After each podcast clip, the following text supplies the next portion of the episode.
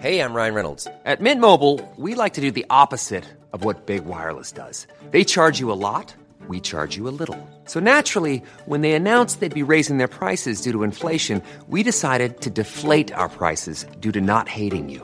That's right. We're cutting the price of Mint Unlimited from $30 a month to just $15 a month. Give it a try at mintmobile.com slash switch. $45 upfront for three months plus taxes and fees. Promo rate for new customers for limited time. Unlimited more than 40 gigabytes per month. Slows. Full terms at mintmobile.com. This is Little Atoms, a radio show about ideas and culture. With me, Neil Denny. On today's show, Goddesses in Greek Myth with Natalie Haynes and her new book, Divine Might.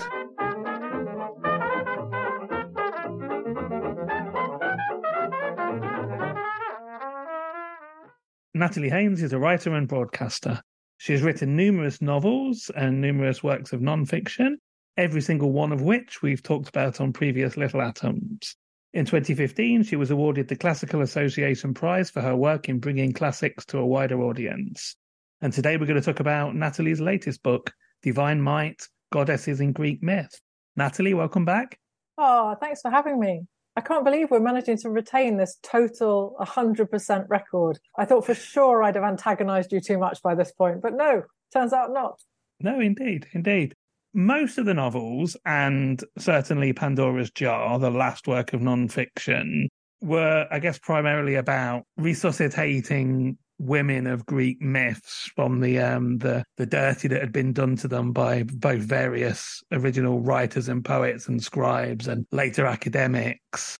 Um, yes. But this one is about goddesses who Yes. are, um, you know, can basically stand on their own two feet. So, um, what's the idea behind this one? Well, I kind of thought it would be interesting to write a companion book to Pandora's Jar because when I sort of set out to write Pandora, I was still really choosing which female characters I would cover as I went along. I know it's not like me because when I started out as a writer, I had programmed everything in advance and then basically I just sort of wrote it really carefully. And by the time I got to Pandora, I was like, ah, who do I fancy writing about next? Woo, child murderers, etc. So I'd got a bit cavalier, I think, in terms of the super intense programmatic approach to it. And I think it's it's probably a better book for it. You know, it has more life in it, I would guess, because of that. And so when it came to doing Divine Might, I sort of thought, well, you know, there was a there was a question about whether I would just do a second volume of Pandora, basically with more women from Greek myths. And it's like, well, why wouldn't I do goddesses? Why wouldn't I do the sort of super powerful ones? Because as you say, they obviously have the the power and strength to take their revenge on anyone who doesn't pay them due heed. Look at what Aphrodite does to Hippolytus and Euripides play Hippolytus, reworked obviously by Racine and others as Phaedra. But I sort of felt we'd kind of missed out a bit that there were really powerful goddesses and ancient sources who'd become little more than kind of cliched tropes in the modern world. So I don't remember anyone ever really talking about the power of, for example, the muses, without whom ancient poets knew perfectly well that you couldn't compose a poem, you know, or create a song or a dance or anything. You had to appeal to the muses and get them to help you. But in the 20th century, of course, or by the 20th century, I guess I should say, muses were just, you know, a pretty lady who a male painter or artist found inspirational. And it's like, well, hang on a minute. I see a little transfer of power happening there from a female goddess to a male mortal human being.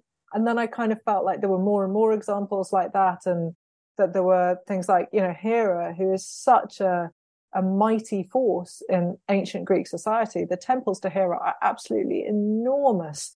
But we tend to see her as sort of like a stroppy kind of Sybil Fawlty type character who's always, you know, yelling at her husband and persecuting pretty young women. It's like, well, why does someone behave like that? You go back to the Iliad and you see that she is the victim of coercive control, that Zeus explicitly threatens her with violence when he wants to do something that he knows she won't like. And in the Iliad, that's a particularly egregious example because in theory, they should be on the same side. You know, Hera is deeply pro Greek. She hates the Trojans, she loves the Greeks.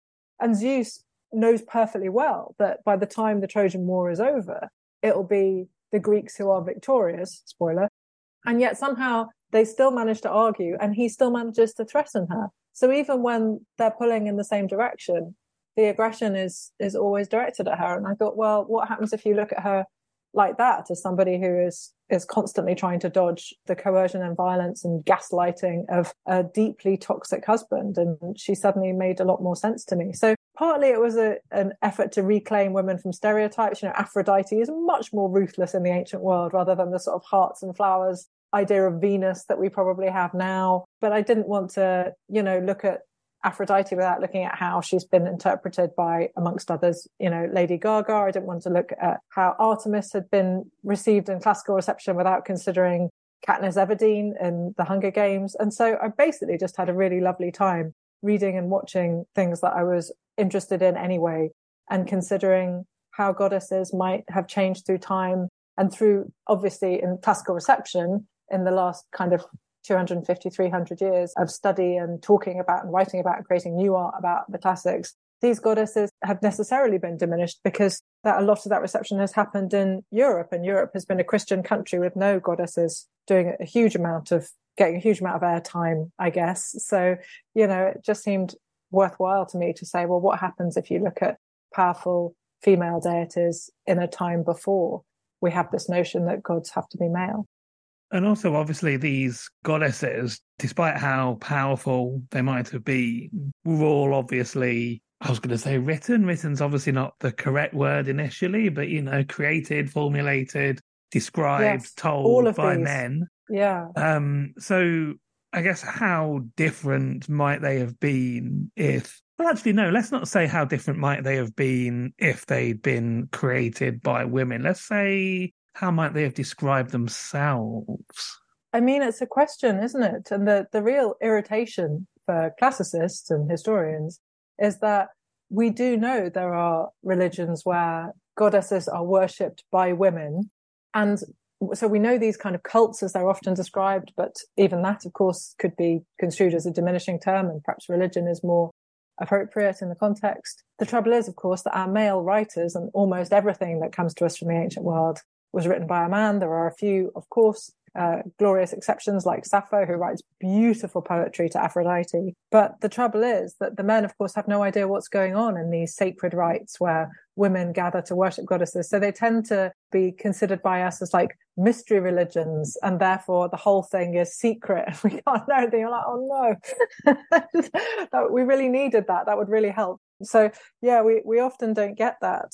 I think probably your question is is a hard one to answer because sometimes we find goddesses at odds with one another. So in the example I used earlier of Aphrodite versus Artemis over the the soon to be dead body of Hippolytus in the Euripides play, you know, one goddess wants a young man to worship her fully and completely, i.e., to give in to desire for sex. And uh, the other goddess loves that he doesn't because she, Artemis, is herself virginal and so that seems fully appropriate. To, And, you know, the only outcome of this is dead people at the end. When, when gods argue, goddesses argue, um, it never goes well for human beings, I don't think. But perhaps a more interesting example is that of the Eumenides, which is a play by Aeschylus. And it's the third play in the Oresteia.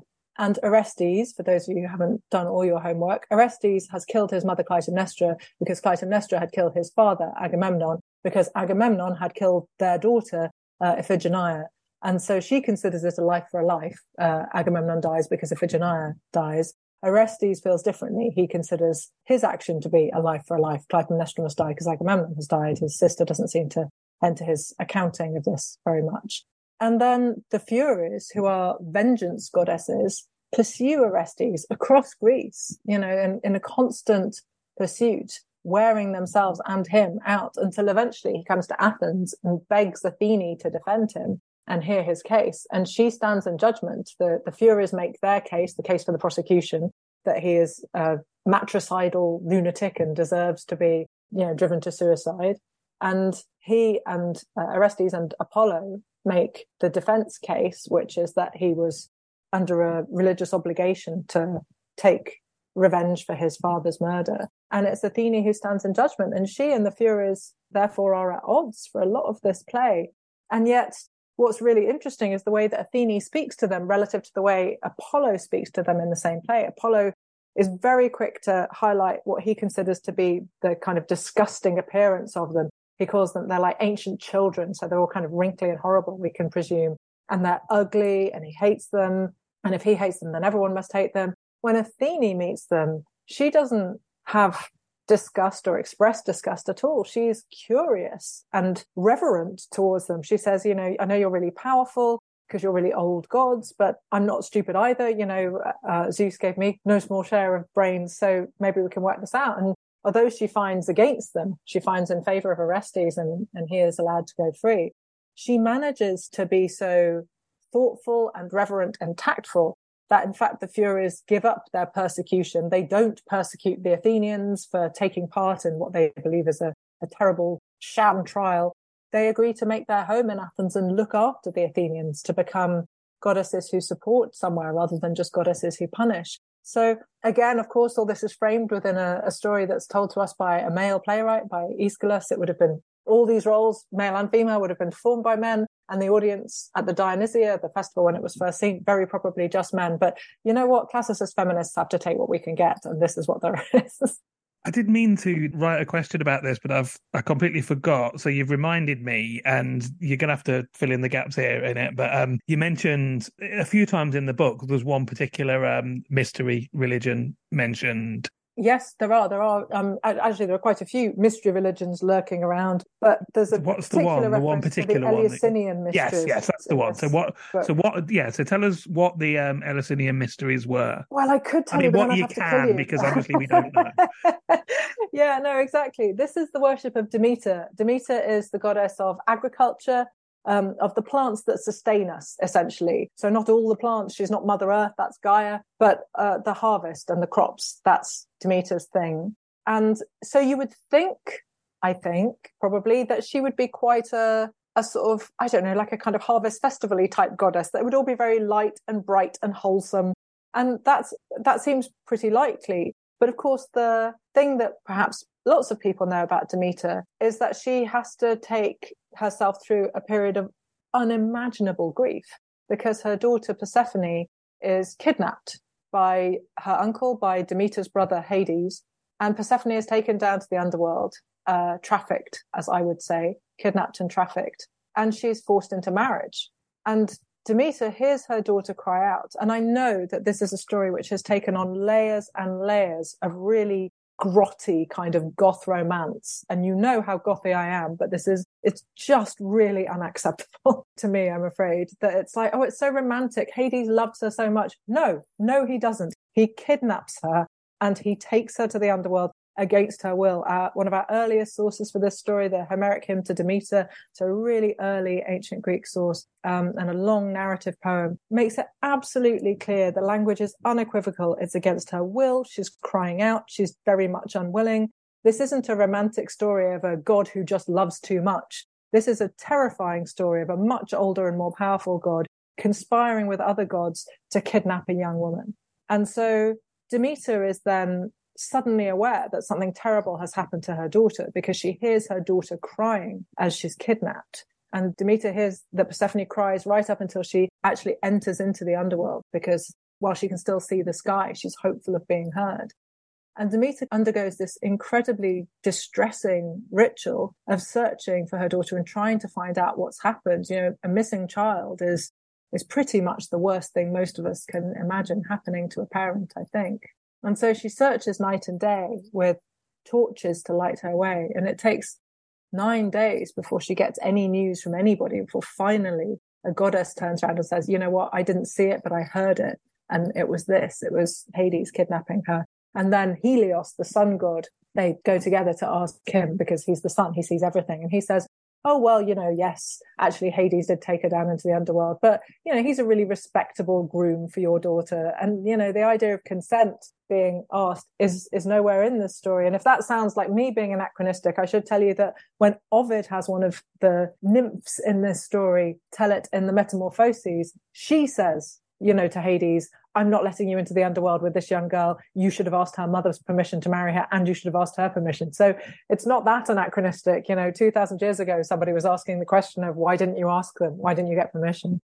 And so the, the story of Demeter's religious worship, the Eleusinian mysteries, she goes, uh, having been on this trip night and day to try and find Persephone. She withdraws from Mount Olympus. Um, she tells you she wants Persephone back, and he basically tells her to accept what's happened. And so she withdraws to a place called Eleusis on the mainland of Greece. And she spends time there sort of disguised as a normal person. It's not very convincing, at least according to the Homeric hymn. She's so tall that her head is nearly touching the ceiling. So she doesn't, she's not the perfect mistress of disguise at this point. But because she has this connection with a specific location with Eleusis, and because of this terrible night and day, light and darkness um, searching that she she undergoes, and because when she eventually gets Persephone partly restored to her, it's only for sort of two thirds of the year that for some of the year, Persephone will always have to return to the underworld, thanks to Hades' deceit and cruelty. So, this goddess of agriculture, this wholesome goddess, is always associated with something quite a lot darker, not least because in order to get Persephone back at all, she has to cause a famine that lasts a year before the gods will listen and realize that they're going to end up with no worshippers if they don't sort things out with her. So she is always, always, always associated with both light and darkness. And the Eleusinian mysteries appear to have been practiced, perhaps, in darkness. Um, they appear to have involved torches, which perhaps are only happening because it's dark, but perhaps might also be reminiscent of Demeter searching for Persephone through the nights, holding torches. She's depicted on vase paintings in that way. Um, it seems to be the case that they drink a particular kind of wine. Again, we're told in the Homeric hymn that Demeter gives the Eleusinians the recipe. It involves herbs, grain, water, wine. It sounds absolutely horrible, but apparently that is part of it. And so I wish I could tell you a lot more than that, but I'm afraid ancient sources are extremely cautious about this. And we do often find somebody telling us that they can't tell us any more about this mystery cult because it's, you know, it, it, would be blasphemous. And so, yes, unfortunately for us, blasphemy prevents us from finding out a lot more. But we can reasonably safely assume, I think, that it involves uh, making certain kinds of sacrifice in order to achieve a good harvest uh, in the long term, not least because that's how the Homeric hymn ends with the poet wishing that Demeter and Persephone will look on him kindly.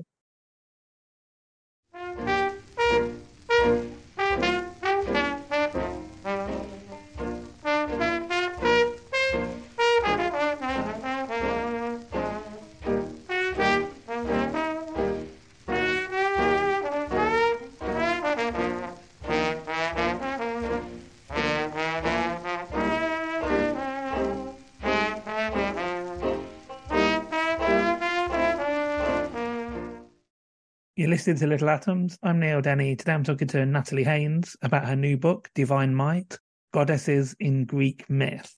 And you just raised something that I wanted to ask you, which is that a lot of our old friends crop up in this book, our pseudo Apollodoruses, etc. Um, I know who's your favorite. But um, I don't think I'd ever noticed, if you have mentioned them before, Homeric hymns. Um, so what are they? Well, they are a set of, I mean, we call them a set, uh, I, I, should say. There's no, we, we don't know who the author is, as is so often the case. Pseudo Apollodorus wasn't once called Pseudo Apollodorus. We once thought that the text of Apollodorus that we had was by someone called Apollodorus, and then we realized that it probably wasn't. And so we had the pseudo to the beginning. And there's also Pseudo Hyginus and other pseudos. So yes, we're always a little bit shaky about quite a lot of authorship. I think it's fair to say um, even authors that we know lots about, like you know Euripides or Aeschylus. There are plays where people aren't sure whether that person wrote it or it was actually written by their son or one of their followers. And so you know we have this we have these layers of confusion. But the homeric hymns are early. They're written in uh, a nice so we, we do know that bit that they seem to be around for a long time. Roughly contemporaneous with the composing or writing of the iliad and the odyssey maybe uh, the thing about them, which is fascinating, is that although they're not all very long, um, some of them are just a few lines. There's one to Hestia that I think is only four or six lines long, incredibly brief.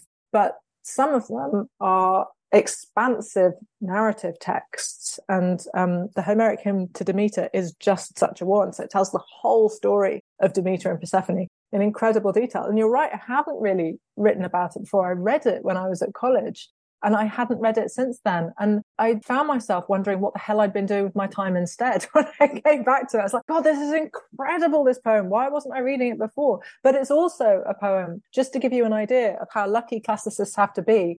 to have the text that we have. You know, people ask me often about lost text, you know, what would I like back that's been lost since the ancient world? Of course, you know, we have three poems and fragments from Sappho, who once had nine books of lyric poetry. Of course, I want the rest of Sappho back. Of course, I want, you know, Aristotle's Poetics on comedy. I want all of it. But there are times when you have to be incredibly grateful for what we have. And the Homeric hymn to Demeter is just such an occasion. It was believed lost for centuries. And the, every single version of it that we have all stem from the discovery of a single manuscript, which was apparently in archives in Moscow, but then was found apparently by a man in a pigsty in uh, Russia. And it was surrounded by pigs and chickens and so there are moments when the manuscript is uh, degraded, shall we say, um, and uh, and papyrologists have had to sort of guess what's happened. So when uh, Persephone comes back from the underworld,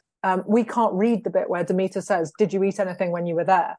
But we know that she must ask that because the reply is that Hades has force fed her a pomegranate seed. Again, I know this is a, a story which has been much romanticized uh, in part thanks to Robert Graves, but plenty of other sources in which you know Persephone greedily eats pomegranate seeds while she's in the underworld, and thus is responsible for her own continuing imprisonment. Uh, no, I'm afraid, in this very early source, Hades tricks her and tricks Hermes, who's been sent by Zeus to extract her from the underworld. He says, yes, of course she can go to Hermes.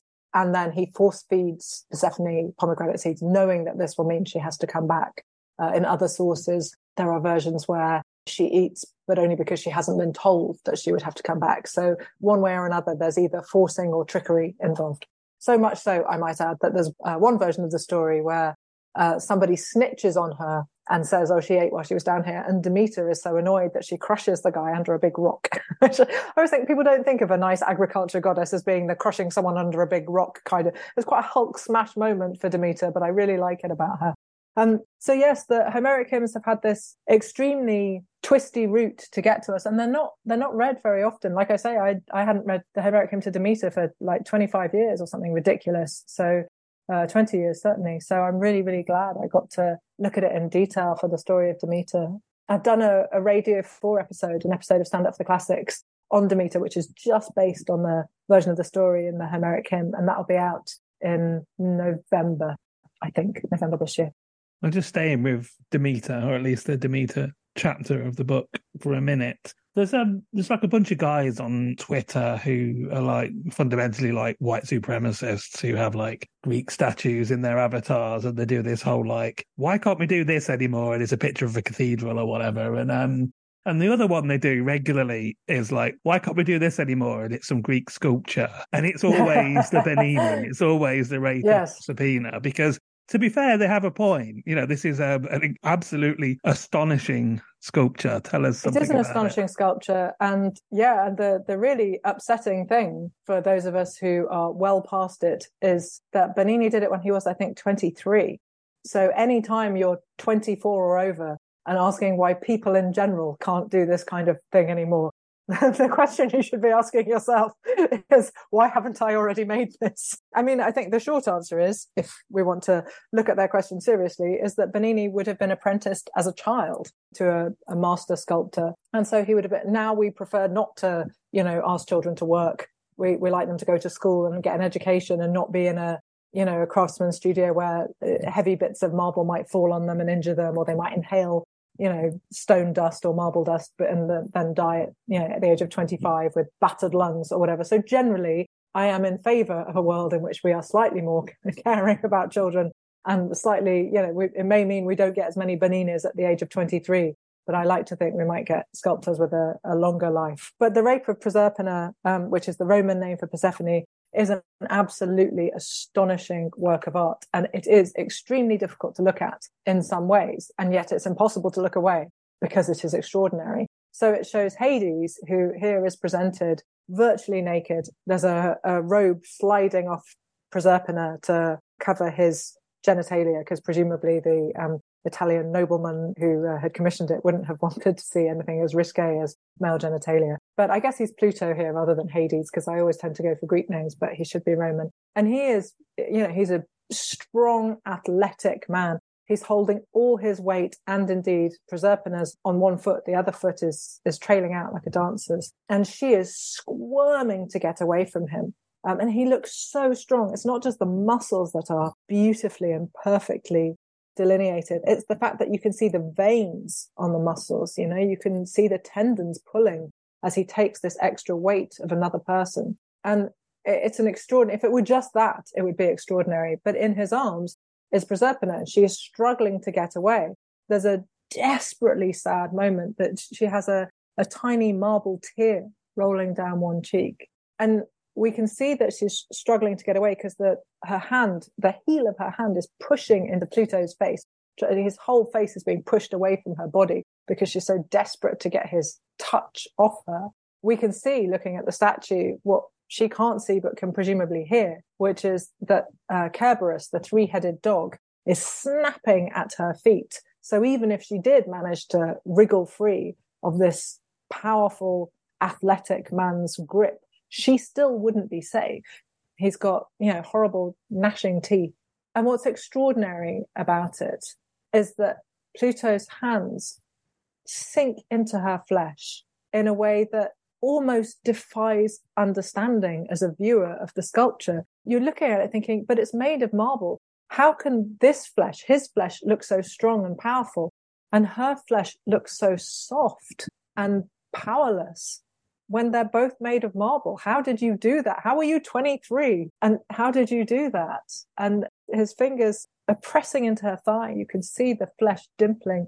And then they press into the edge of her waist and you can see the flesh just roll over it. It's so, it's so extraordinary. And yet, you know, it, it's depicting the kidnap of a, a young woman who's about to be forced into marriage. So it's, it's both beautiful and horrible in equal measure. And I guess I'm not sure if I would like more sculpture to fit into that category than we've already had. But I would say a sculptor is going to have to work for an awfully long time with an incredible quantity of genius talent to be able to do anything close to what Bernini could do there. I, I say this in the book and I, I never don't mean it. I honestly, when I look at it, I wonder if it might have been easier to find a way to turn a real person to stone than to look at a block of marble and see that this was inside it. I, I cannot understand how it was done. It's just a, it's just an extraordinary work of art. Um, just one more thing though, then, as as we've um we've talked about Demeter for most of the show, so um sorry about we're that. going to knock out a few um a few goddesses on. In, in, one go here. Let's do so it. You talk about you talk about Aphrodite. There's a chapter about Aphrodite, and she has, shall we say, a, a rather robust attitude towards casual sex. Doesn't she just? Yes. But um, there's then a trio, a whole trio of goddesses who just aren't interested at all. So let's talk yeah. about those three and why not. Well, um, it's, I find it really interesting that of the Olympian goddesses, of whom there are six, um, Hestia is often overlooked. Uh, there's no definitive canon list of Olympian gods and goddesses, by the way. It's always changing, but the, the biggest names tend to be uh, Aphrodite, Hera, Athene, Artemis, Hestia, Demeter. And Artemis and Hestia and Athene are all virginal. So fully half of the kind of big six shun any kind of sexual relationship. And that seems to me fascinating. It's like these goddesses were being created and worshipped in a time of really overwhelming patriarchy. And it's like, well, did people realize, did men realize that if women had enough power, they might not be interested in men? or is it just that they're so powerful, they're not like normal women? And so they can do whatever they like, you know, not have sexual partners. You know, obviously women in, let's say, fifth century Athens had absolutely no say in who they did or didn't marry, or indeed what happened to them within that marriage. Uh, so perhaps it's the difference that they're exacerbating. But they are virginal in really different ways. So Artemis is the goddess of trackless places, of the woods, of the forests, of the mountains.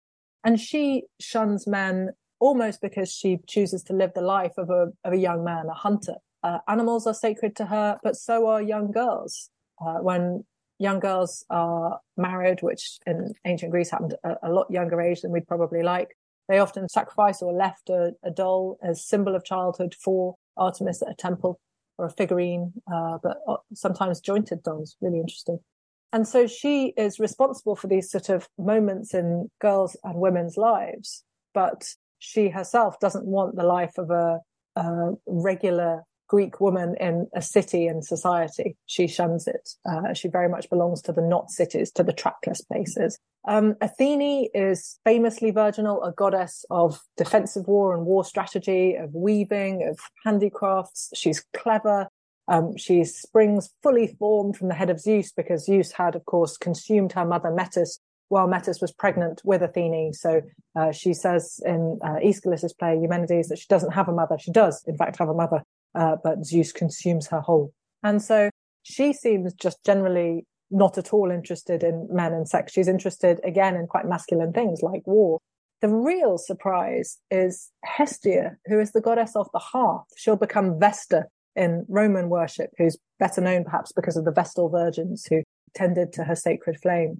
Um, and who were a big part of Roman civic religion from Augustus onwards, well, from long before them, centuries before them, but I think we tend to know about examples from Augustus onwards. And she is the goddess of the hearth, so she's super domestic. And you would think that she would therefore be married or at least have some sort of relationship or children or something like that, but not a bit of it. She manages to turn down offers from uh, other gods who are interested in her, male gods who are interested in marrying her, which is a difficult thing to do, by the way, with male gods, especially Olympian gods who are normally incredibly thin skinned egomaniacs. So it's a high risk strategy.